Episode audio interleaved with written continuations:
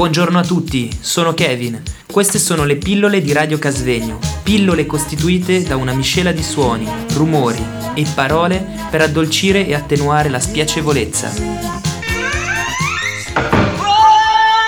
Stiamo trasmettendo da Radio Casvegno.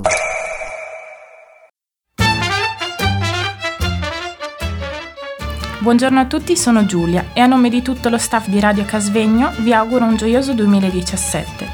Oggi vi elenco le leggende ticinesi che abbiamo trovato. Il ponte del diavolo, la campana di Scruengo, la leggenda dei termini di menzogna e l'oro in un laghetto di Val Verzasca. Grazie a tutti.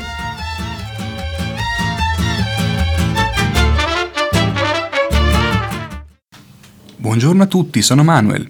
Oggi vorrei raccontarvi della leggenda del serpente di Stabio.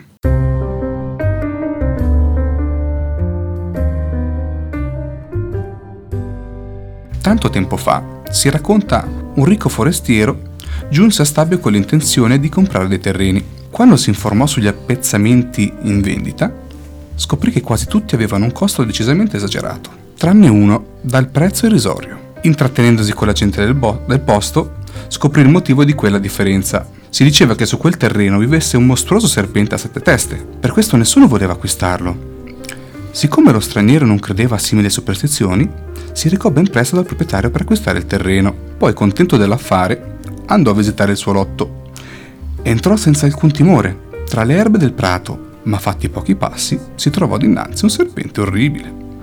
E simile a quello descritto dai paesani. Terrorizzato, scappò a gambe levate.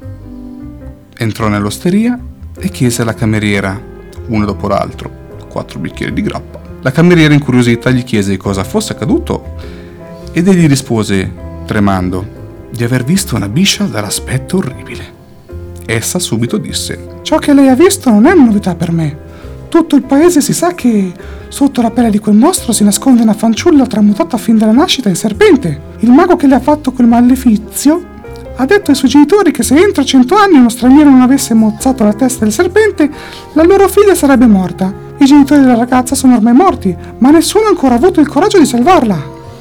Udito ciò, lo straniero corse di nuovo tra le, tra le erbe, si avvicinò al serpente molto cautamente e, una dopo l'altra, gli mozzò le sette teste. Con una grande meraviglia vide il serpente trasformarsi in una ragazza dalla bellezza incantevole.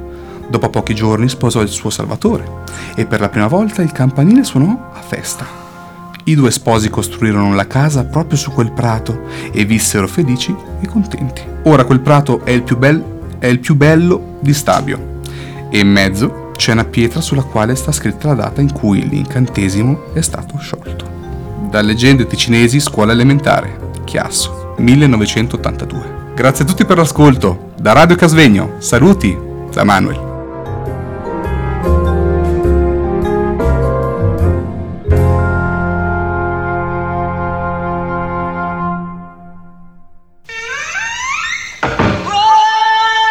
Buongiorno a tutti, sono Kevin. Queste sono le pillole di Radio Casvegno, pillole costituite da una miscela di suoni, rumori e parole per addolcire e attenuare la spiacevolezza.